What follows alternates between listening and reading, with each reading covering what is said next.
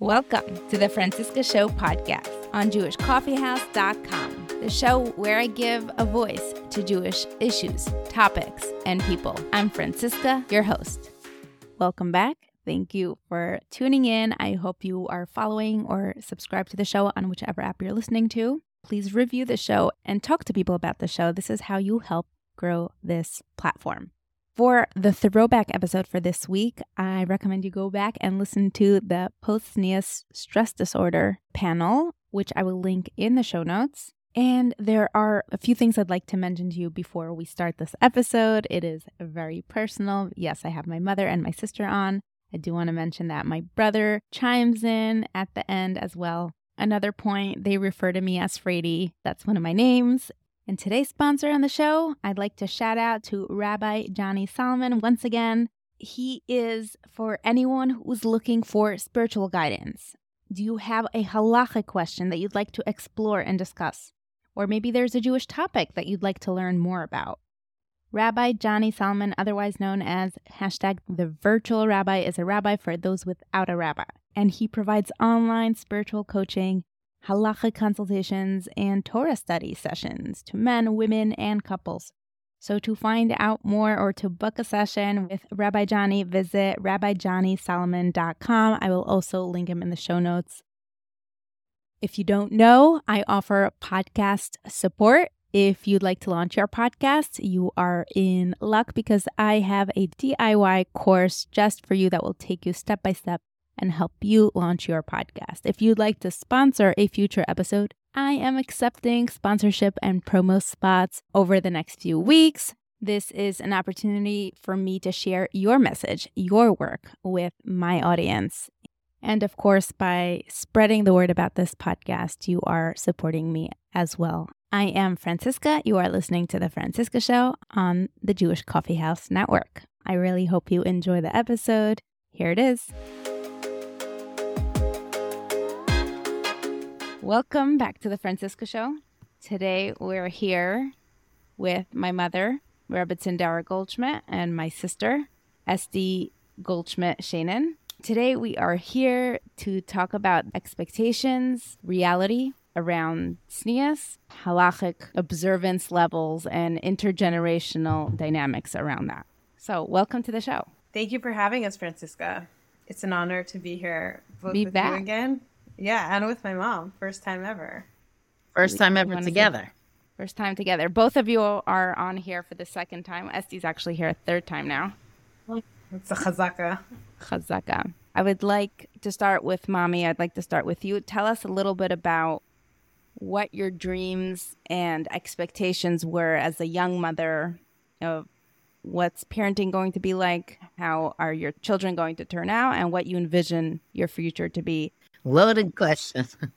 I always felt that having children is a big responsibility because it's one thing to be committed to the Masorah yourself, but it's another thing to take on the responsibility that your children will also choose to be part, strong links in the chain. I, I remember once looking at one of your older brothers while he was playing. He was seven years old. And I was thinking, yeah, he does everything the way he's supposed to. He says the brachas and he does Nagelwasser in the morning, but what do I really know what he's thinking on the inside? How can a parent affect the inner workings, the inner life? How can we know? It's one thing to do what you're supposed to do when you're living as a child in your parents' home, but I I understood that I guess I'll use the word fear of am I gonna fulfill my responsibility by making sure that our kids are inspired inside and committed to Hashem from from their own from their own, not not because they're someone's children, but because they're the children of Hashem. Thank you. And I want to thank you again for being open to having this conversation. I'll just add that the reason I agreed to do this is because when I was going through challenges and when I ever go through challenge, I I don't like to go through it alone. And when I felt I couldn't find someone to talk to, nobody wanted to talk about it. And even today, I have a few cousins who are challenged with maybe you could even say more serious issues than I had, and they're not ready to talk about it. So I know I felt lonely, and if this conversation can be a help to someone. That's why I'm willing now to put myself in a position where I'm vulnerable and already feeling emotional. We appreciate you tremendously. And you've always been yeah, super and brave. I'll, I'll also add that when I look at the two of you together and how much love I have for both of you and trust, obviously, if I'm ready to be here with you.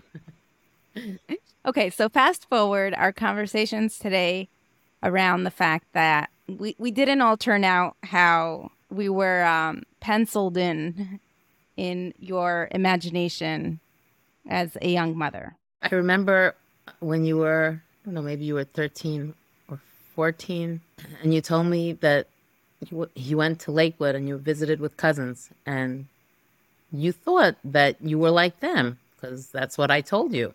You're all the same. You're wonderful frum Jewish children.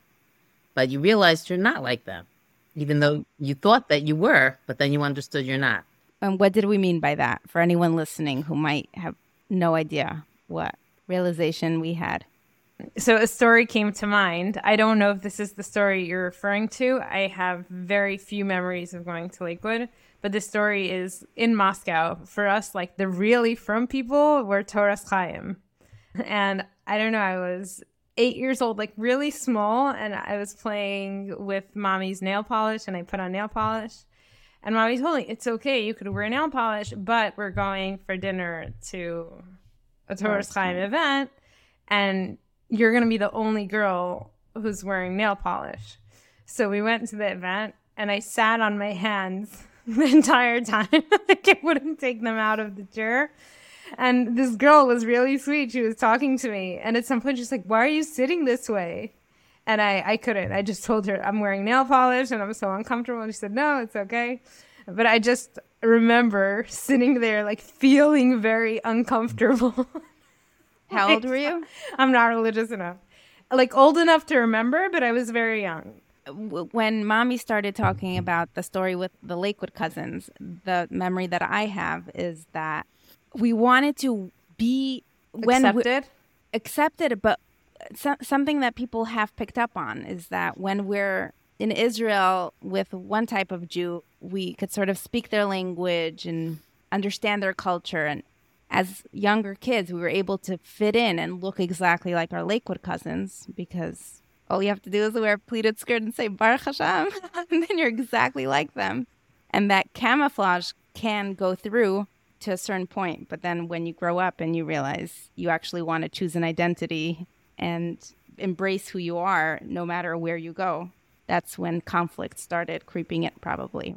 From my perspective, Frady was always much better at the camouflage stuff. Like Frady was able to go someplace and like hear what they're saying and be like, yeah, that's what they say, and then go home and not think twice about it. And I would have these internal dilemmas and conflicts. Like, who am I? Am I like that? Am I pretending? Am I doing something wrong? Estee, take us through a little bit of that growth spurt in this area. I mean, so from my perspective, I think, and mommy, correct me if I'm wrong, but I was a very good kid. Like up until leaving home, I was very, very close with my mother, who was, is a very righteous woman community at the forefront of her mind. I was very involved in all of the initiatives. I translated a lot, uh, sort of stepped in wherever was needed. And I, like, when I think of myself pre 16, I don't think of myself as having a desire or a mind that's separate from what I understand my parents wanting of me. I remember the long walks we would take on Shabbos, and, and you would tell me something, and you'd be like, "Do you agree?" And I'd be like, "Yeah, of course I agree. Like, what what else would I think?" And then going to seminary was the first time that I was away for an extended period of time. And the authority figures actually presented things that were in conflict with the values I was raised with. And, you know, before my parents sent me away, my mother told me, you know, take the good and leave the bad. And that's something, as I said, Frady was always better at than I was you know, I, I would sort of absorb everything, memorize everything that's being told. I was I was also like in Gateshead, I was very good. I remember doing Chumash Rashi every every week, going over the whole thing. Like by the time I left, I knew Bereshis Baal Peh. But there were definitely challenges in terms of putting together what I was hearing with what I was raised. Like just one example, was the constant degradation of anyone who wasn't us. Like, that's just not the values we were raised with. The other thing was a very extreme emphasis on tznius to the point where it was turning me off. I don't know that I consciously admitted that it was turning me off, but I remember we had Rabbi Falk. He was the halacha rebbe in Gateshead. He is the author of the famous book Oz V'Hadar Levusha. And maybe even his classes weren't, you know, the most triggering point. The most difficult piece was that the girls in Gateshead, like the 450 something students, viewed him as like this deity, like this amazing person, and the stories they would say about him. He's so kadosh, he's so holy that he's able to, to talk about women's clothing all day and not and not be nichshal and not not have negative thoughts. That's how amazing he is. And when they asked him how could he do it, he said to me, women are like chickens.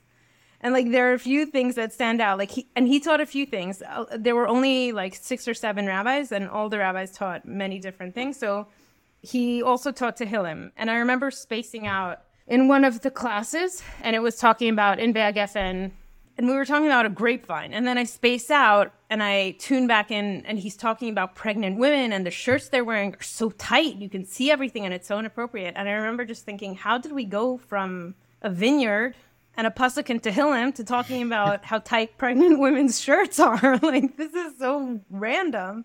Or another class where he walked in and I think it was Dinim Klalim, where we did the Dinim of Nitilas Yadayim and how you're supposed to do it and when you're supposed to say the bracha and how much water you're supposed to have in the cup, like those types of things. And he said, Today we're going to take a break from Dinim Klalim because there's something way more important that I have to talk to you about.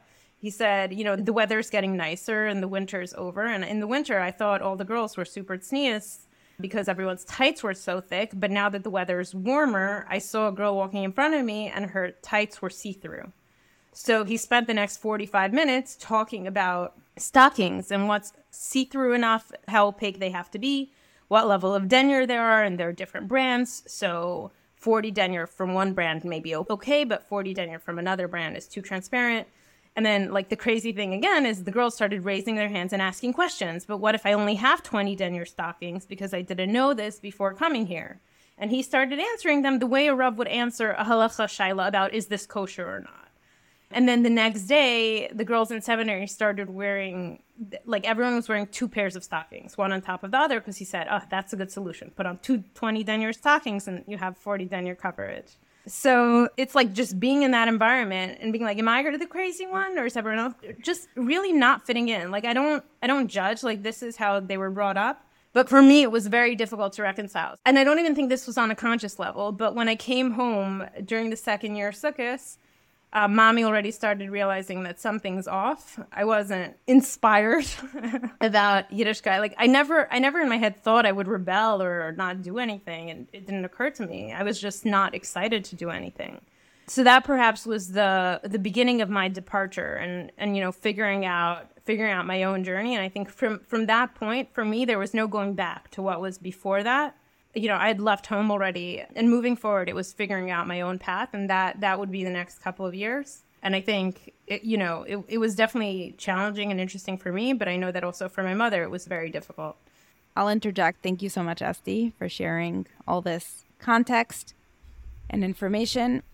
So we have Estee going along in her Gateshead skirts and her 40 denier stockings and her collared shirts. And then a few years later, wherever we are, Estee is married and does not cover her hair, and you wear pants. One minute. So Estee got married at 25. So there's a lot that happened from 19 to 25. From 16, mommy. Estee, how about this? Tell us your dress code and when did things change from Sem Estee? I think things changed for you inside, but I knew about it much later because I was far away. And it's like you didn't come out to me till you were already comfortable in your new decisions, but I wasn't aware of them because I was far away. I didn't view it as a coming out or not coming out. For me, it was also, I'm looking back now and I'm viewing things in perspective and understanding what happened. You know, at the time, I wasn't like, oh, now I'm making decisions on my own. Oh, from today on, I'm not going to be tznius. Like that's not that's not how it was at all. Before I went to Gateshead, mommy, I don't know if you remember, but you and my aunt Danielle, we went to Brooks Brothers and to Ruthie's, the Jewish store. And we are like, what do the Beis Yaakov, Beis Yaakov girls wear? And they were like, they wear the Brooks Brothers button down shirts with the sweater and the pleated skirt. And I got that. And of course, I buttoned it to the top button. And in Gateshead, I came to Gateshead on the first day and they thought I was frummer than the rest of them. But the thing that women who struggle with weight know that a few pounds up and a few pounds down could be the difference between a skirt covering your knees and not covering your knees. So when I was purchasing clothes for myself in Gateshead, and then when I came to the US and was in Stern, from my perspective, the clothing I purchased was always tznius. But the first time I remember having a reaction from someone else as if it wasn't tznius was from Mommy You was one skirt I bought in H&M that I loved and I was wearing it and you were like how could you wear this? It's so short. And I didn't think it was short when I stood it covered my knees and you said yes but when you walk it doesn't it goes up.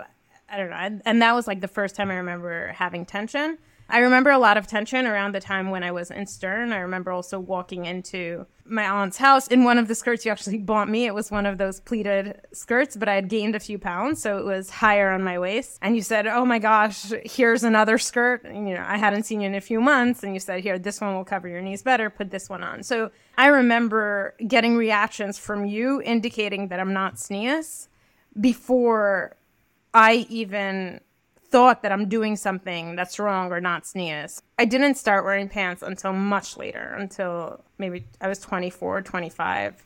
I think like for me it was just shorter skirts that didn't necessarily always cover my knees and, and clothing that was tighter than my mother would have liked. So in my head I was still perfectly tznius, but I know that that wasn't the perception my mother had and that it was very difficult for her at that time. I think this whole conversation is possible to have because Baruch Hashem, we love each other so much, and we're so grateful that we have each other, and that, as Omama would say, Gott sei Dank, you're married to such a wonderful man, you have such a zis delicious baby, and you're Shomer Shabbos, and you're a wonderful person, and so this conversation is easy to have, not easy, but possible to have now because unlike other people, you, I mean, there, there's much worse that could be. So not for one minute do I take that for granted. And I just want to put that out there. But at the moment when you first say, wow, my daughter who runs all the programming and the Shabbatons and the camps and has brilliant ideas and she's so inspiring. What is she slipping off? Is she slipping off the slope? Could that be? I remember once standing on line in the airport waiting to check in and Oh, mama called me and said, Don't worry, I'm with you. We'll handle it together. I'm davening for her. And I remember the fear, like, what am I gonna lose my my so now but at, at the moment where things are happening and you don't know how far it's gonna go and you don't know where it's going and you're far away and it's hard to connect. So that's very scary. And and you think can't be happening to me. And another thing I just wanted to share was that when I understood that, you know, you're making different life choices and I don't even know where these choices are going to lead you because you make one choice and it takes you to another place where you didn't bargain on that when you made your first choice. You end up in, in uncharted waters. I, it was hard for me to function anymore as a Rebbitzin. Why should I be a Rebbitzin? Why should I teach? Why should I, what? I can teach Torah. I, people should take advice from me. I can't even speak to my own daughter. I can't even help my own child. So I remember a couple of years of not being really able to function in my life as well. So, Estee, knowing that that was devastating mommy so much, I remember thinking, why does she have to do that? Doesn't she see how upsetting it is for mommy? Like, when we're with her, can you just pretend or be respectful or whatever it is? Tell us what's going through your head.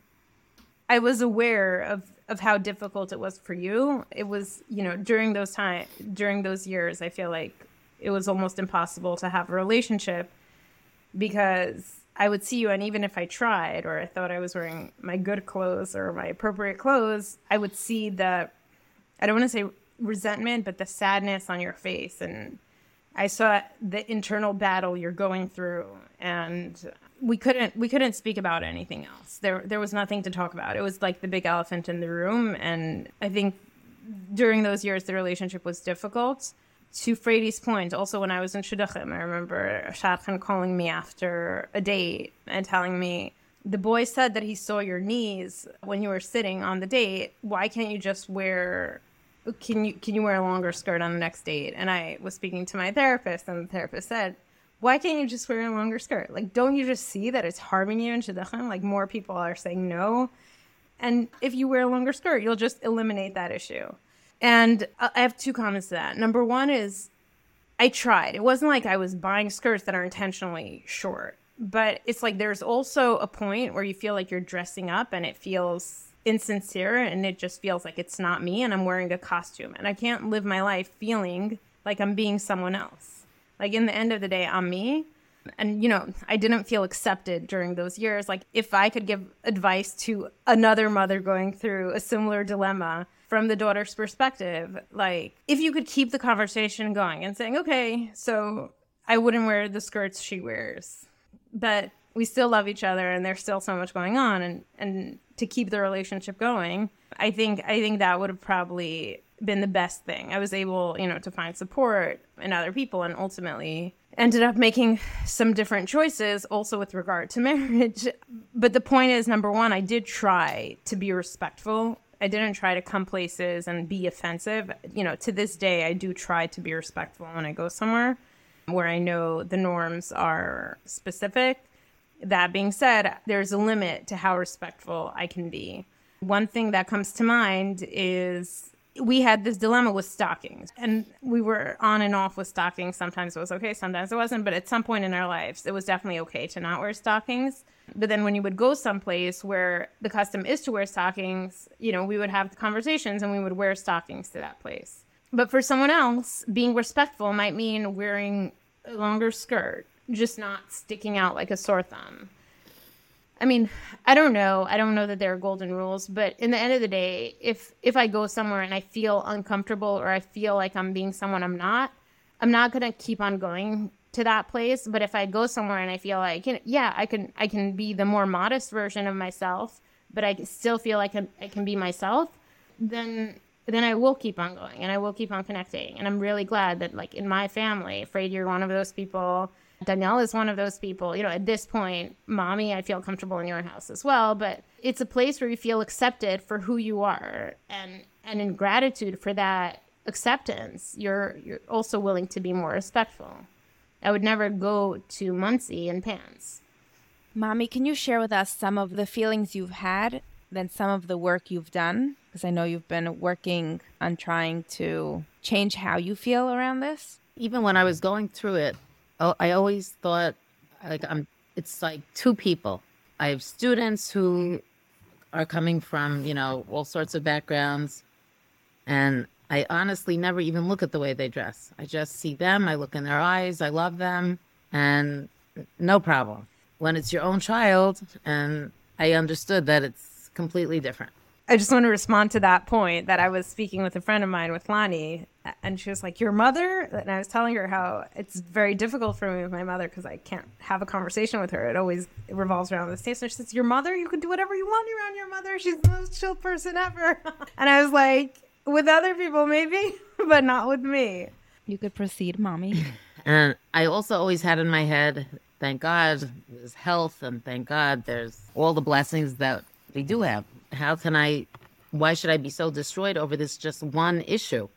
It almost seemed irrational to me. Like if I would explain to anyone on the street, like what's making me so sad, what's making me so down and upset, only to someone who has my background and my expectations could experience and understand what I'm experiencing. I know that each person makes choices and chooses the life they live. And in a way, we want our children to go live their lives and live their happy lives. On the other hand, we want them to live the happy lives that we understand will give true happiness in this world and in the next world. I remember reading a podcast written by someone who I respect very much, and she described the fact that she's been so sad because she has a child who maybe stopped observing mitzvot and nobody or secular people couldn't understand why is she so upset. And she wrote, I understand that thank God there's good health and all the things to be grateful for. But when she looked around at her cousins and other children in her children's classes, and they were maybe from less religiously inspired homes, but somehow, more or less, the kids grow up and they toe the party line. Like, why couldn't my kids just toe the party line at least? And I also felt like, why can't my kids just, the minimum, just toe the party line? If you can't do the maximum, do the minimum. And a lot of self pity and a lot of confusion. And I knew I needed help because it was really beginning to obsess me. I wasn't very functional for a couple of years. So, how did you get to the place you are now, and where are you now? So, number one, uh, the place where I am now is in a very good place, even though I still struggle when I let myself go to that place that wants what I want. But I, I did a lot of therapy to try to understand where's my place, what Hashem expects from me. At a certain point, you don't take responsibility anymore for the choices your children make. I think ultimately what saved me was the fact that I love my child so much and respect her so much that but I just thank God that that she's still very much very much part of Am Yisrael. So if it, I would get nothing, would I? How would I be in such a test? I, God shouldn't test me with that. But with the test that I got, I am very grateful that this is where I'm at, and I love my my child. I just I don't I don't want to miss out on my child. I want my child that I love and uh, that I adore. I want to stay with her. I want to talk to her. Thank God she's the worst I have. These are the best of times. These are the worst of times. No, but I remember also just, you know, crying to my mother and saying, crying to Bubby and saying, but this one, well, their children are just doing what they're supposed to be doing, and that one, all their children just why, what, what, why are my children just doing what they're supposed to be doing? Like what? Why do I have to deal with this? Impossible. And Bubby said to me, "Stop, stop right now. Stop looking at anybody else." Bubby, when we would make our own decisions, your mother, she she would tell us, "Well, your mother, I wanted her living right next to me." And she picked up and went to Russia and lived her own life. And she wasn't going to make decisions based on how it would respond because she had to live her own life. No, but she's 100% right. You and daddy both raised us. Live your own life. Think for yourselves. Make your own decisions. Carve your own paths. Take the, the path less traveled. And, you know, in the way we're living our lives, Frady, correct me if I'm not speaking for you, but I think for myself, looking at our siblings, for all of us, we've, we've all charted our own path and we that was very heavily encouraged by you. You know we were we left home. You sent us away from home at very young ages. You know i left when i was 15 so yes yes i understand your dilemma being like yes i wanted you to make your own choices but to make exactly the ones i wanted you to make. But given where the cards fell i understand that it was difficult for you and and i'm sorry about that. I felt like with all the trust with all the trust and hopes. But you you felt like I was doing it to you. No, I didn't. I was never doing anything to you. I didn't feel that you were doing it to me, but I felt that somehow the trust that we had in you was betrayed somewhere. I trusted you to go out in the big world and to to embrace different possibilities, but never at the expense of, of spirituality and Yiddishkeit. And when, when I saw that tznius slipping, I said, I felt betrayed. Like, how could that have happened? You also never went to Gateshead. You never experienced. You didn't have the same experiences I had, and it's it's okay to say, you know, go through those things, take the good and leave the bad, or process it in a certain way. But at the end of the day, once you once you let the elements out there, you don't know how the algorithm will pan out. There there were so many factors that went in and it was it was also a long journey. Like who knows what would have happened if I ended up getting married at 18 or 19 or if I married someone else or if I stayed in Gateshead for the full three years. Like, who knows? There were so many different paths and options. And I might be editorializing here and psychoanalyzing, but I think like part of the connection that we had when I was younger, where I I didn't disagree with you because in in essence, like your opinion was my opinion.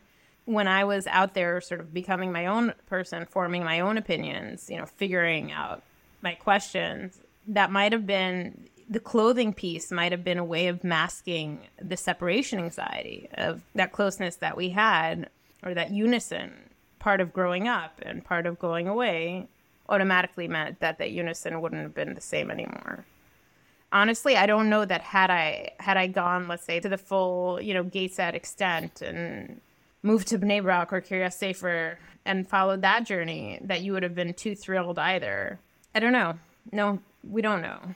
I would like to go a little deeper. There are men listening to this, probably fathers, brothers. What's the big deal, right? And I think people don't understand, or people who following the Tznius Halacha, let's say of Rabbi Falk, is just so easy, and they just don't get it. Why do you have to create your whole life identity around this? If you see your mother suffering so much, and I'm asking these questions because I truly feel a lot of, I could feel Estee's experience, I could feel mommy's experience, and I just think there's just a massive part of the population that just doesn't understand this experience at all and how suffocating can be for one person. What are you trying to say? That the majority of people who just go through the system and have and embrace the tznius rules, and they don't even understand why people are challenged by it? I'm asking, is that what you're asking? Not challenged, but like there are plenty of people who are sucking it up because that's just how it is. And maybe when they go to Miami, to Florida, they let go a little bit. Maybe they never let go, but they secretly resent it. Maybe they move far away. Whatever it is, not everybody chooses to. Estee has a strong personality, and for her, it would be betrayal to her identity if she would have to put on a costume every day. And even though she knew she was causing you pain, it was important to her. I, I don't want to put word. You go ahead, take over when you're posing this question, the thing that comes to my mind is mask wearing and COVID. It's like for a lot of people, it was like just put on those masks, protect everyone around you, don't break any rules. What's the big deal? And for the people for whom it was a big deal, covering their face, I don't want to wear a mask. I don't want to wear a piece of cloth on my face. You you don't tell me what's the big deal to wear a mask why, do, why am I here having to defend myself because I want to not cover my face and you're the one with the rights? So it's like, I'm here dressing how I am, you know, in my life. And then you're coming and saying, why can't you just wear a longer skirt? Why can't you just wear stockings? What's the big deal? It's just, it's like coming into a secular place and saying, everyone put on a burqa. What's the big deal? To be respectful. For the people who don't do that, it's a big deal if if I go to Iran, but the response will be Torah's on the side or halachas on the side, not somebody's rights, for example. So how do you respond to that? I believe when in Rome, do as the Romans. if I go to Iran for vacation and you don't wear the thing, you'll get arrested. I'll wear the thing. It doesn't mean anything to me. But also, I probably won't go to Iran for vacation, and that will be a big part of it. For me, also, when I got married, a big question was do you wear a wig when you go home or not it was a, a big conversation i had with my husband but ultimately you know we, we decided that I, I'll I'll wear a skirt and a long sleeve top, a top with sleeves, and and that's me being respectful. But but me wearing a wig is it's just not. I remember when you were engaged, I didn't know are you going to cover your hair? Or you're not going to cover your hair. I assumed you're not going to cover your hair based on conversations we had, and suddenly you said no, you're covering your hair, and your mother-in-law is buying you a wig, and I was like, could this be? Can't be. Okay, I'm certainly not saying anything, but I'm I'm not. It's not for me. And I remember we were walking around on the streets of Yerushalayim, and you said, "Oh, maybe I should get a snood." I said, "Are you, are you just telling this to me because you think I want to hear this? Like, I'm happy to buy you snoods, but I don't have to waste a few hundred shekel to buy you snoods if you just are humoring me now." He said, "No, I want to do this." And we went, and you chose a few snoods, and like I'm thinking, is she pulling my leg? Is she serious? Like, what's going on here? But who am I to say? If, if, if she's having these feelings and something she wants to grow into her heritage, so I bought those snoods. And I mean, certainly to wear a shaitel, you bought the shaitel and you wanted to wear it, and you said that you want to tr- take on this mitzvah. It's your mitzvah. And I was extremely thrilled about it, but I didn't show my thrill and I didn't try to get emotionally engaged to it. But I was, of course, very happy. But let's just say, not entirely sure how trusting. No, also yeah. knowing that it wasn't on your husband's checklist of necessary items. I don't cover my hair because of shalom bayis. okay. No, but I did. The, the, mommy's making a good point. I was I was pretty excited to cover my hair, and I did it for a good few weeks after after I got married. So yeah, I I, I had really bad headaches and I got lice when we got back to the states. So a few things came together and Another question How do you go from shorter skirts to pants? Like, how does that happen? through the gym. And was it ever intentional with the shorter skirts? Because you've mentioned many times how it wasn't intentional, but you were getting the negative comments or reactions or even facial expressions. Because with mommy, you don't have to say anything sometimes. We know exactly what you're thinking. Yeah. when did it become intentional? I think it became more intentional during the time that I was dating. And when I was dating, I still was not wearing pants until maybe last year. But I was I I would go on a date and I would intentionally wear the skirt that when I sat did not cover my knees and I would intentionally not wear stockings because if that was an issue, I'd rather it be on the table on the first date and then if someone doesn't want to go out again because of that, awesome. We know it's not a shitta. Because I'm not going to just wear stockings for the rest of my life just to make a guy happy. Like that wasn't the type of thing I was going to do. And that conversation with the therapist of why don't you just wear a longer skirt? I was like, that's actually the point. I'll I'll bedafka wear the shorter skirt. I'll bedafka show that I'm not going to do those things for someone. Mommy, are you there? Are you here? Yeah. Phone call or you just needed time out? No, it was just listening to that just made me need to take a deep breath away from the camera. I'm sorry. Okay. Mommy, I want to ask you about some comments and some feelings you've had socially because you are a Rebbitzin. You've raised us in a way where we had the role of being an example to the community of what Judaism meant and looked like.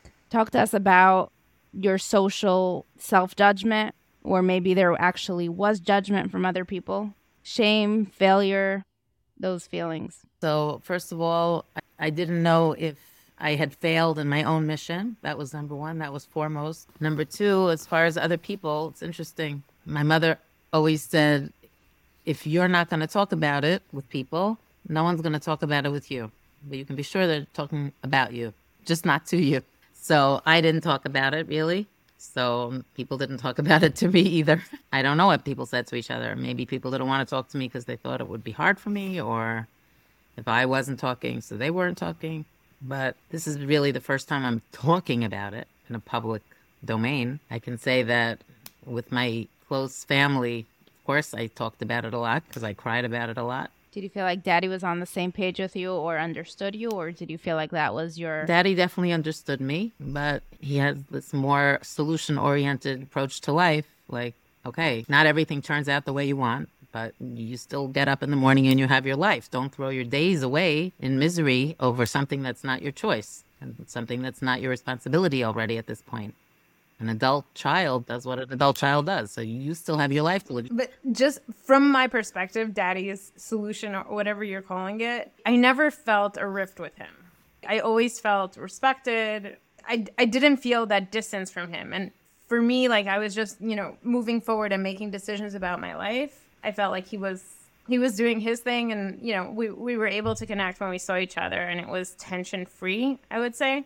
So I, I was grateful during those years to have his support because I know it would have been much more difficult if I would have been excommunicated by both parents. To go back to your comment of like, what's the big deal just wear a longer skirt? Like the the same question could be flipped on its head and can ask mommy, what's the big deal? It's just a shorter skirt. She's not a drug addict. She's not, you know, pregnant out of wedlock. So like all of these questions can go both ways. And I think ultimately it's about mutual respect and understanding that people will make their own choices. That's very true. Still, as parents, you're parenting young children and making all the decisions. And every step of raising children is a new learning experience. And I guess I didn't know where, you know, I, imagine that even though you seem to have a very clear about what's the big deal, but parents have expectations for their children. Parents raise their children with certain dreams and aspirations and hopes. And, you know, maybe someone uh, aspires that their child will be, you know, get a great education and do something with their lives. And if the child decides he just wants to, you know, smoke weed and sit on the beach, as an adult to make that choice and be so it might be hard for another parent to deal with that because parents have their aspirations. Parents invest their whole lives in their children. And it's not always easy for parents to quote unquote give up on what they want very badly and expect and aspire to and educate for. Although, of course, in the end of the day, adult children will make their own decisions and parents can accept it and continue to have relationships or cut themselves off. And where would that be? I mean, your parents. So yeah, I don't I don't think anybody has the intentionality. I'm just gonna do the best I can, invest everything I can, and whatever my child decides, it's great. Maybe there are some people who can do it. I think maybe going through this experience will will bring you onto a more aware road. But I go back and I say, wow, did I handle that so badly? Did I do that so badly? What did I do wrong? And I just say at each step of the way, including right this conversation, I'm doing it, I hope, with good intentions, with love in my heart, hoping to reach someone and be a comfort to someone. That's it. I can only answer to Hashem for that. I think you were always well intentioned, but so was I. And I feel like, you know, looking at our siblings and I feel like I was I was the only one who got that reaction at the time that I did, like to the point where I felt like my younger sister started making decisions on purpose to not be like me so as not to provoke that kind of reaction from from parents. And the question is as parents, do you want your children to make life choices because you'll react a certain way? Is that a way to to set them out? I don't know. The point is that you also have people who influenced your reaction, where it's like you're reacting because you don't want someone to end up in a bad path. It's not just this isn't the way I raised you. What Frady's saying is if it was just you're making a different choice, that alone wouldn't be so triggering. Right. Like if you're choosing to be a teacher or a lawyer, so I, that's fine. But I don't think that other siblings made choices because of that. I just want you to know I'm trying to be as sincere and honest as I can. I'm And not you are. I'm not You trying are. to paint Yeah. a picture of a younger sibling's choices. I don't think that just because you caused me tsar, another sibling would have made the exact same choices, but she saw how sad I was, so she decided to not make those choices. Everything that we do impacts us, and everything that we see and hear around us also impacts us. No, I just think it's belittling to everyone's life and choices if we if it's convenient for us to say they made choices in order to keep mommy not sad. I had a specific conversation with Racheli where we discussed this thing. She was particularly traumatized by that experience. We were both in America. I remember coming back from a breakup and sobbing in the shower, thinking no one heard me. And I came out, and Racheli had this horrified face, look on her face. And like, I knew that she just went through something, seeing me going through something. And I discussed that with her, and she did say, like, seeing me going through what I went through made her choose things differently. So it's not like I'm inventing and psychoanalyzing and imposing or saying that the other siblings do something. I'm asking this because I am also challenged and I think about these things not because I am interrogating you.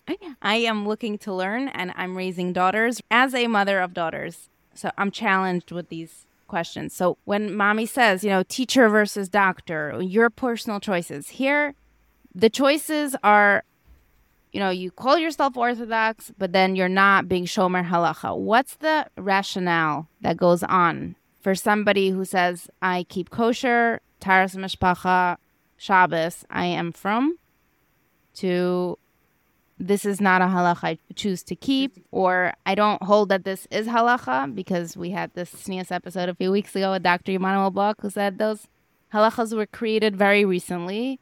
And if you were living somewhere else, those halachas would have never been applied to you because you never had those rabbanim around you. Orthodox Jews today don't look like Avram Avinu did. They might have been even frummer, who knows? But the point is, it's a new invention of what we look like, the garb and the look, I definitely think that the stockings and the pleated skirts are not. Um, the button downs. yeah. I mean, it's it's great. People can wear that. Like, there's no question that it's modest. I remember having a conversation with a girl in Gateshead, and she was, I think, Satmar. I don't know how she ended up there. It was like they don't even go to seminary. And we're having a conversation, and she goes, "I'm the most tznius girl in Sem, my tights are green. And I was like, isn't there like something wrong with saying you're the most modest person in the seminary? But ultimately, certain pieces turned me off, didn't relate, and it marriage was a big part of it. Figuring out a path that's going to work. What can I live by where I'll feel like I'm embodying my values without feeling suffocated? And that's where we landed. I think it's a it's it's unique. I definitely don't fit into a box. Like we've had this conversation. I don't I don't feel at home in X community or you know in certain in certain ways. I still when I think to my experiences to davening, I prefer the Haredi davening. I prefer I remember and prefer a lot of those things. And at the same time, I don't go to shul because you know, the shul I'll go to is Haredi, but I won't go to it because I don't like sitting behind the mechitza. So it's a path that and I think it's much safer as communities when there are very clear guidelines and it's your elbows and it's your collarbone and it's very clear. Are you covering? Are you not? And and it's it's easier to raise communities that way and make shidduchim and and prove continuity. Ultimately, for whatever reason, it didn't work out for me that way, and I had to do my own thing. From my perspective, you know, listening to mommy's pain, like I never wanted to inflict that pain. I definitely do not want to be the devil in the story. was like here she is making all of these decisions, ruining her parents' reputation. Uh, I had to find a way to live where I can where I can live with myself and, and be comfortable in my own skin. And it it took a while, but thank God I feel I feel like I'm in a place like that today. Having children make choices forces the parents to again reevaluate all of their choices. And I feel that I'm also on my journey because I filter everything that happens to my children through myself. And what's really important, what's 100% important, what's 60% important. And I also feel like I'm growing from this whole process. And I, and I feel like just talking to you and Frady right now, I think, first of all, I think it's a very, the word beloved comes to my mind. just to sit and discuss ideas and to discuss hashkafa. I think that in the end of the day, that's what Hashem wants us to do with our time to discuss ideas and to struggle with the truth and to search. Hashem wants us to develop our soul, our Tzelem Elokim to the maximum, and each person does it in their own way, and that's 100%. And one of the missions in this podcast is to give women ways of being Jewish and connected to Judaism without tznius being the all the defining the defining factor, which it is right now. I think that in certain circles, maybe it is, but I think we know enough Jews who are so committed to Hashem and to Jewish life and to the Jewish nation and to the Jewish country. And they do it each one in their own way. Not everyone looks the same and dresses the same. And we don't know how Hashem is judging the situation from up there in Shamayim. The Nevi'im say again and again be kind to each other, help each other It's not only about external show. And even Rav Miller said, when Judaism becomes a circus and a theater, and it's all about the way you look. So that's the beginning of the destruction of the world. I think that when Hashem sees maybe people not dressed so tznius, but they're they're they're moser nefesh to to further the Jewish cause and make a kiddush Hashem, I'm the last one that's going to judge someone's tznius. But again, everything is always every everything is always theory when it comes to your own child. It, it, it's closer to home. But ultimately, what's your advice to other mothers going through that? Like, so the advice that spiritual mentors today are giving, which is much different from what it was in previous generations, is that you just always include your child. You just keep that connection. You keep the love going. They tell the parents, just swallow it. Just keep your child close. Love your child. That's the most important thing. I agree. I, I would love that. I will. I never stopped loving you.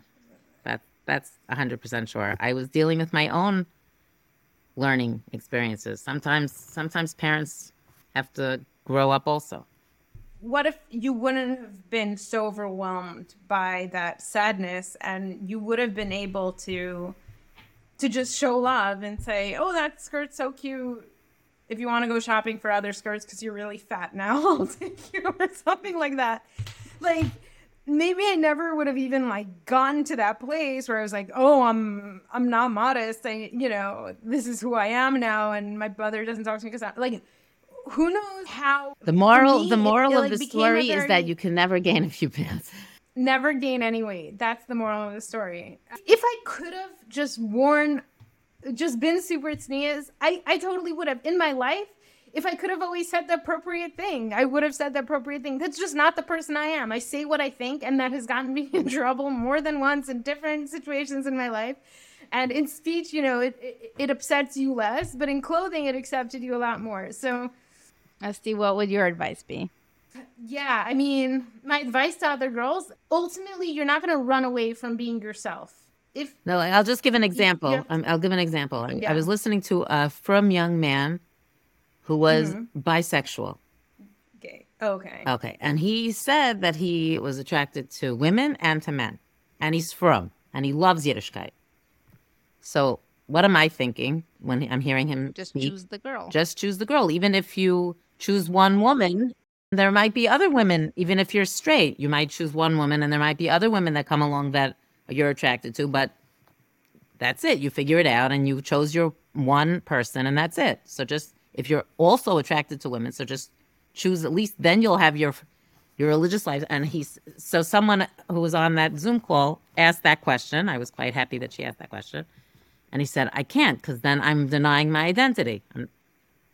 So I can't. And I'm I'm getting very few shidduch suggestions now. I used to get a shidduch suggestion every day, and now I don't get any because I must express out loud that I am bi. Okay, so because he has to express that he's bi because that's his identity. But also, what does it mean he expresses he's bi? Does he walk around with a sign on his chest, I'm bi? Or if someone starts inquiring personal information about him or flirting with him, he says, Oh, I'm actually, you know what I mean? Whatever, I don't know exactly what it means, but it means that he discusses it and it's part of his identity because he has to feel comfortable in his own skin. Right. That's the problem when your identity is wrapped up in sexuality because normally people don't talk about their sexuality when they introduce themselves, but for people whose sexual orientation is not straight, it becomes the center of their identity. But I don't even like the question. Like when the people who wanted other people to mask up, we're saying, why can't you just wear a mask? Like you're asking me to do something extra. Why do I have to defend myself for not wanting to do that? Like when someone says, why can't you just dress differently? Like you're asking me to do something that I don't want to do, that I'm not doing. Why do I have to defend myself when you're the one imposing something on me? That's my response to that question. But it, who's imposing it? The person who's saying, why can't you just? What's the big deal? Nobody's saying that. I think what Estee saying, the community is imposing standards. The shidduch market's imposing standards. The schools, to get accepted into them, impose those standards. Okay, so forget about tznius. Every school has its own criteria. If you want to go to Harvard, you need there are certain standards that you need to meet. So, criteria for the students. Do they have criteria for the parents of the students? Like it's a it's a thing in the Haredi schools where they feel comfortable telling parents of children what to wear. I think that's inappropriate. They're adults. I mean, ultimately, I won't end up sending to that school. Right, exactly. Every every every community creates their scenarios and you can either choose to be part of it or not. But for those who want to be part of it, and why do people want to be part of it? Either they were born into it and that's their comfort and culture, or that society does sell something and have a product that people want even at the cost of having to do things that they don't like. Dobie, just join the conversation. You're here anyways. Dobie said he wasn't invited. I'm very jealous of you guys. no, I just want to say, can I express myself? I just felt like for mommy, especially, and for daddy also, and I agree with mommy's description of it. It's the social piece is, of course, for mommy. She cares. It's not like she doesn't care what people think. Of course, she cares, and it's embarrassing. But I felt like it's very much the same way sexuality defined it that bisexual guy. So mommy's relationship to Hashem and her wife's mission defines who she is.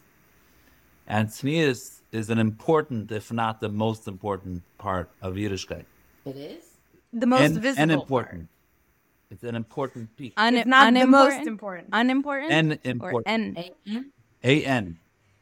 No, but when you when you say tznius, are you talking about denya or are you talking about the No. concept of being um Hatznei les esim Hashem Elokecha. Modest of human being, but Hilchot tznius is part of it. It is a piece of it.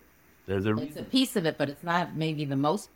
But you said if not the most important. Even though it's not the most important, Okay, it's an fine. important. Okay, no, I, I thought he said it's Got an it. important. The most sensitive part of the conversation, I'm not being clear, obviously. It's about. That's one piece that I feel like it's very important to stress the way I see it. Yes, the betrayal is part of that and the social piece, but the most important piece is my life's mission and that feeling of failure that is the most pain. Where I could see mommy sitting in bed and thinking through endlessly, where did I go wrong? What did I do wrong? What that pain of the missed opportunity, my little Estee, she, I mean, you're the pride of No, Estee said that what I did wrong was that I didn't show enough love. But when she at- came at back to Stern, moment. I think that's the the, mo- the moment that you think over again and again, or like when a child goes through abuse and like, if only I could bring that time back, if only I could prevent that from happening. It's like that pain of missed opportunity. Now, as a parent with my oldest being a teenager, you already start having this like, if only I can bring back my five year old child, my seven year old child, and prevent that from happening. I totally had the power to do it, but I didn't for whatever reason. And that is extremely painful. And it's almost like you can't do anything about it. It eats at you. So that's one thing. The other thing is, as someone who loves my parents dearly, seeing them go through that pain was extremely painful for me. It was easier for me because I'm your brother. So, of course, I'm very committed to my understanding of what Yiddishkeit is, and it was very contrary to that. But I was distant enough from you, relationship wise, where I felt comfortable that I can love you. And at a certain point, I realized if I want to have a relationship with you, I better stop getting the screaming matches with you. It's going to go nowhere. The only thing that's going to happen is I'm going to lose my relationship with you. And I made that decision with you, with Benji, with everyone else because I'm critical and Impossibly argumentative. Argumentative. I probably annoy, but seeing the pain being caused that engenders certain feelings of like, why are you doing this?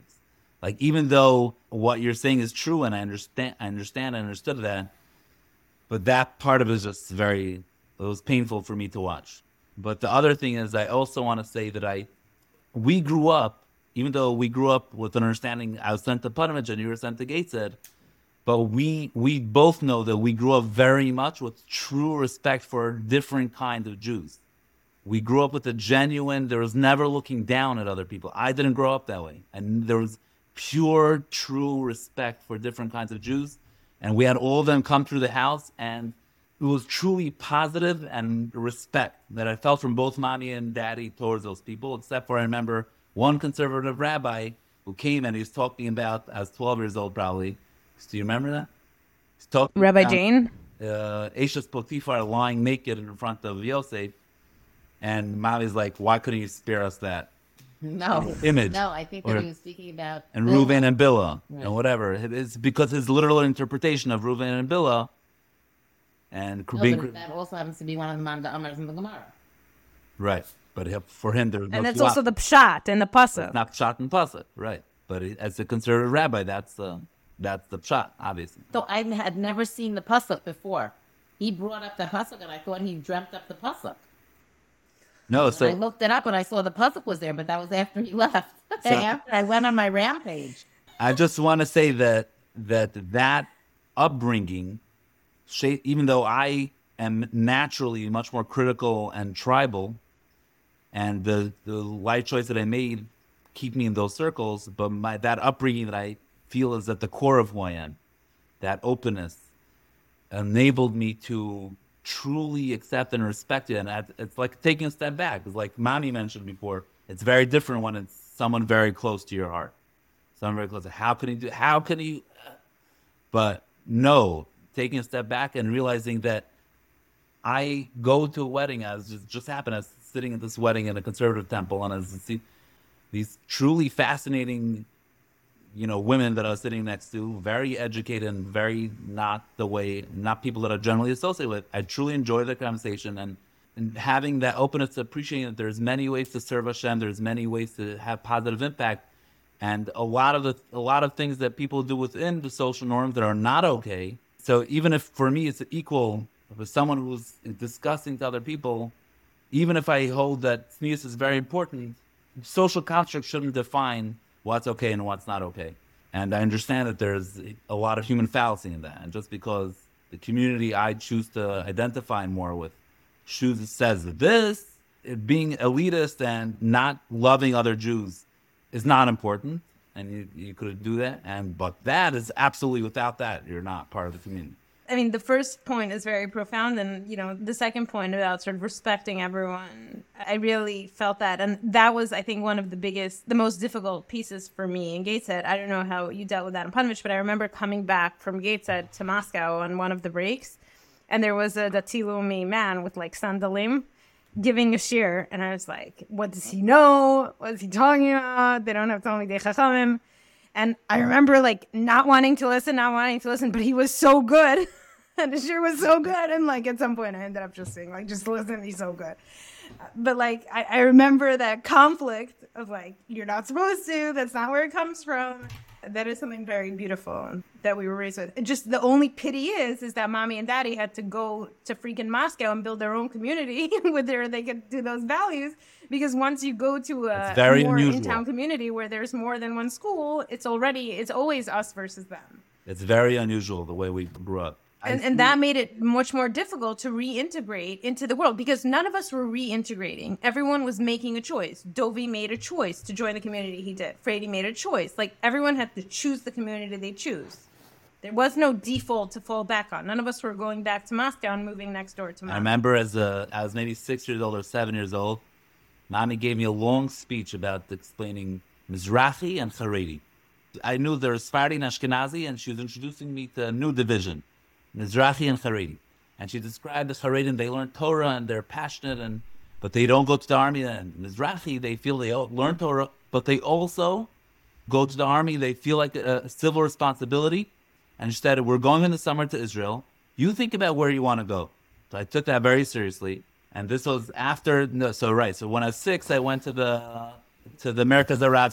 So this is there. This was before Bankovsky Pirulov. This was the old, this was the Bedina, Wulitza, I think. In the kitchen, I remember. And I was we had mice in the kitchen there. I don't remember the that the mice at that moment. There was mice also in the new apartment also. Anyways, so I was walking back and forth. I thought about it for a long time, where it seemed like a long time. And I came back to mommy and I said, "Mommy, I thought about it. I think I want to go to the place where they, maybe it was a few days later, where they go, do both. They serve Hashem and they also go to serve the army because there's civil responsibility." I said, "Oh, I already, I already booked you in the Hakaren. It's like the, the illusion of choice, the bechira, the ultimate dilemma. It's totally up to you as long as Totally up to you as long as you make the right decision. but that's how we were raised. The the Abbas, it's it's the core of both mommy and daddy. It's so at the core of how they are to respect other Jews, different kinds of Jews, different traditions. And it's very unusual. It's something I I think I I'm actually because Chavi is on exactly on the same page with that. She has that naturally, I think. Um, my father-in-law also had that. Um, that I I think Emir Hashem. I hope that my children get it because I think the elitism is that the is another code word for sinas chinam, and it's the core of our issues. To truly be open-minded about other people, every person has their own path, their own challenges. I'm failing at some of my challenges, just might not be visible from a religious standpoint. I'm sure it's visible to you, but That's the biggest problem with CS is that it's just so visible. yeah, yeah, I agree. Every person has their own issues, and I try to justify whatever Dovi had such a profound insight. into it. Anyways, I truly respect it. Like, it's so cool this project. I could see it might go viral, so it makes me very nervous. But I just feel like I'm the bad person here, but whatever. no, we Estee, all love you're you. not We the all bad love person. you. You're You're not the bad person. You're the good person. You're You're, not the the, good love person. person. No, The person who just couldn't put on a longer skirt. The person, the person who caused her mother to grow so much more than she ever wanted to. What didn't kill her mother? I was always critical of people who couldn't just pull it together, from my standpoint. And I heard Menachem once say, Menachem is my husband for everyone "Yeah, listening. you think you think it's easy to come onto Yeshiva Lane with a pair of jeans when you're 16 or whatever? Think that's easy? It's much easier to come in with your hat and jacket. So I, was, I thought about it with an open up. Let me think about that. Like, there is some truth to that. It is harder to come with a pair of jeans when everyone's expecting it to come in a hat and jacket. There is something to be said for that as well. Everyone's entitled to their own opinions. We live in America. Yeah. Estee, by the way, this podcast, I feel like you're feeling like you're the bad person, and mommy, and and mommy could also say feel like what?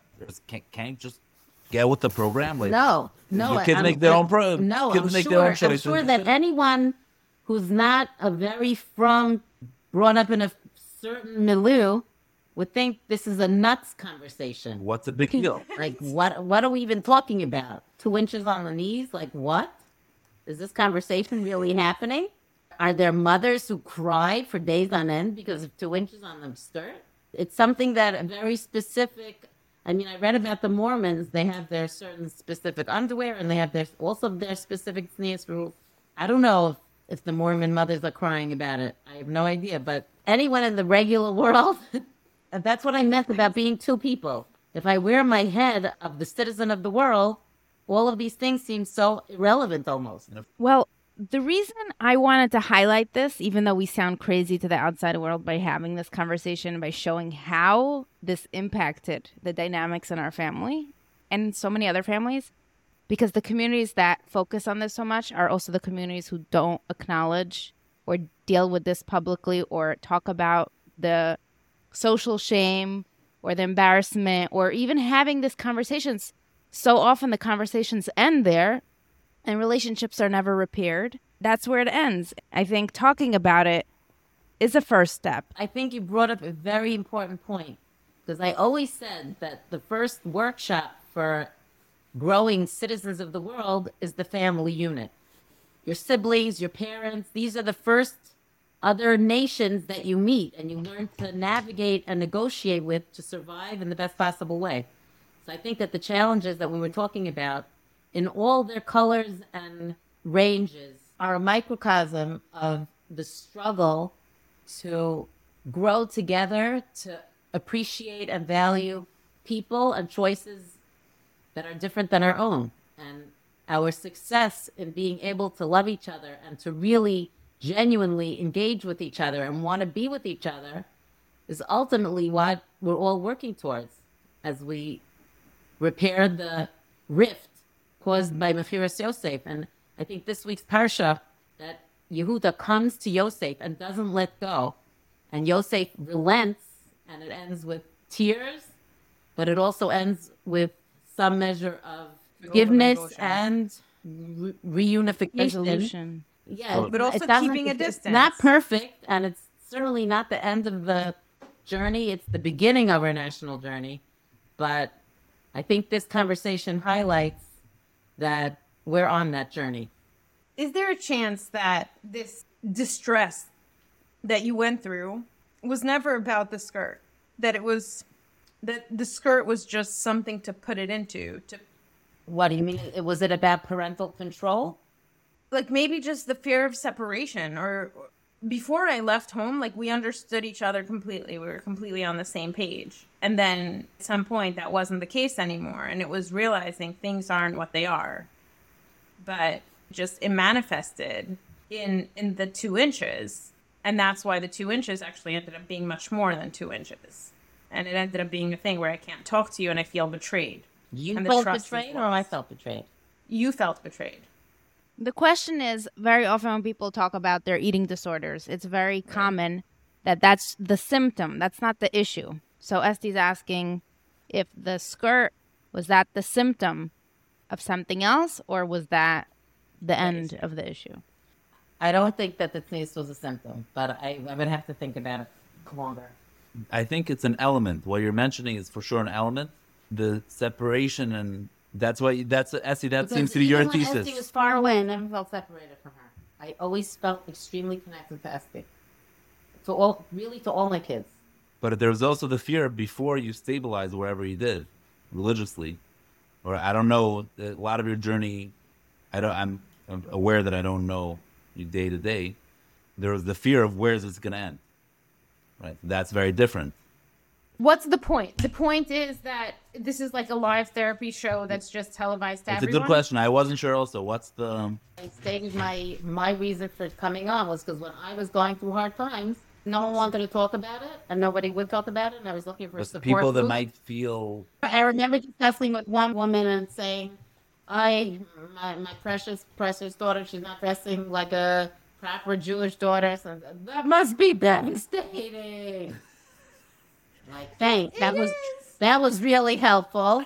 And then Validating. said, "Well, you know, you probably gave mixed messages in the home, and you You probably did eh? this, and you probably did that, and this is what you get."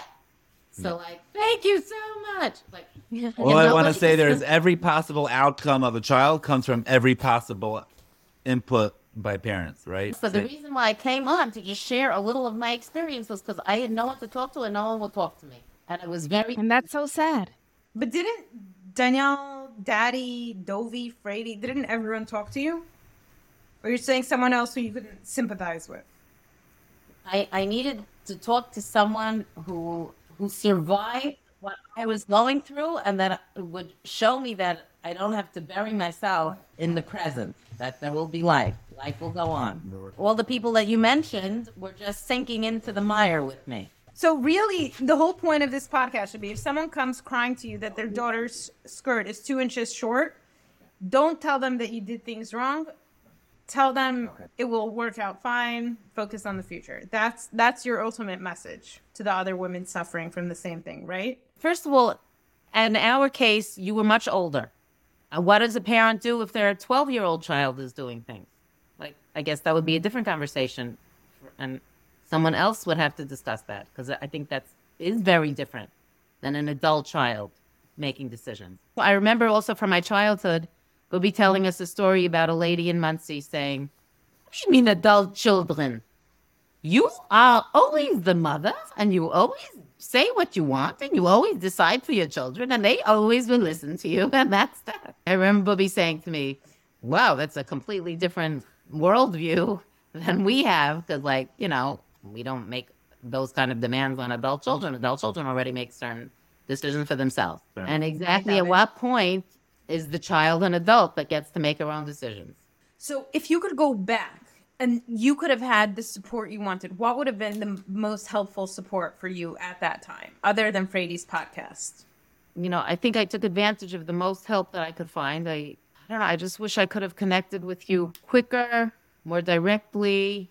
Like you probably instinctively, I won't use the word hid from me, whether to save me from pain or to save yourself from being near me while you weren't interested in dealing with my own issues. Doesn't yeah. Right. So, Accurate but all accurate. that separation somewhere was it caused more rift and caused more distance. I wish I could have bridged the distance much quicker. On the other hand, I think every challenge, every challenge in life has to be processed and it takes time.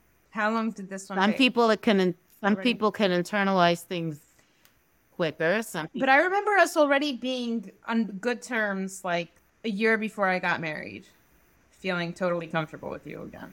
Do you remember? 25. I also remember when you were 22 coming home and we had amazing visits. The stern years were the tough years. years, No. it was still not externally visit. No, we didn't. No one questioned whether. I think it was all your stern years that you came back every year and you were doing winter camps and we were amazing. Yeah, but it was very tense. Like Dovi's Ufruf in Moscow. Do you remember? I came late, so I made Kiddush, and you got upset that you're a feminist now you're making Kiddush. And it didn't even cross my mind. Like, we always just made Kiddush when we needed Kiddush. I thought it's so great. Not that we're Toby making Zucker, Kiddush I had our no meeting. idea what was coming later. I, I just want to say I commend both of you for doing, or all three of you for doing this podcast because Oh, I'm very very happy to hear Dovi giving his commendation because before, when he heard that I'm doing this podcast, he was not pleased. I, I wanted to commend Dovi and Frady, both of you, and, and Danielle, a huge one, through this whole journey. And Dovi, you're you're so much frummer, and I know and I know that you must have been so critical, but you to me you are so kind gen- and accepting and made It me feel it was truly so genuine. good. And I felt comfortable in all of your homes. And thanks to that, you know, that that's a huge reason of me wanting to stay connected to Yiddishkeit and, and be positive about it. And that's I made a conscious decision because I didn't live life intentionally for a long time. I just rolled with the punches. I acted intuitively, and then at a certain point in my early adult life, I made a conscious decision that I love you very much and I want you to be part of my life. And And if I want it to happen, rationally speaking, and then I always thought that oh, always truly genuine, and I never, you know, faked anything. But I wonder, like, if I was annoying to you, I'm very grateful. I remember in Gateshead once there were those payphones and you had to wait in line forever to get them. And once I got a line for a phone and I started calling all of the numbers in my phone book and no one was picking up. And then I called Dovi and he picks up. And I'm like, Dovi, hi. And he's like, I'm busy. I'll call you. Call me in two days. And I was like, in two days? What am I supposed to do for two days? those are. But I was so nervous about leaving. Nice job. I. I was so nervous about leaving, and there was going to be no real Torah in America, and everyone's so full of gashmiyus. And you told me you'll get me tapes of Rabbi Frand, and he also knows the Kare Emuna. It's not only Rabbi Emuna. It's like, It's funny what you're saying because exactly what mommy and daddy told me. Going to Ponevezh, you're not Ponevezh. Take the good and leave the bad.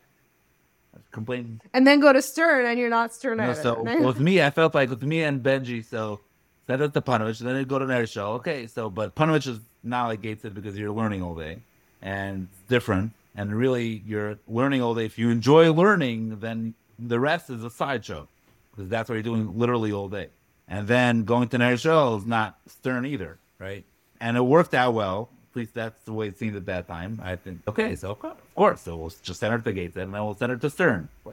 Yeah, that's that's just a natural.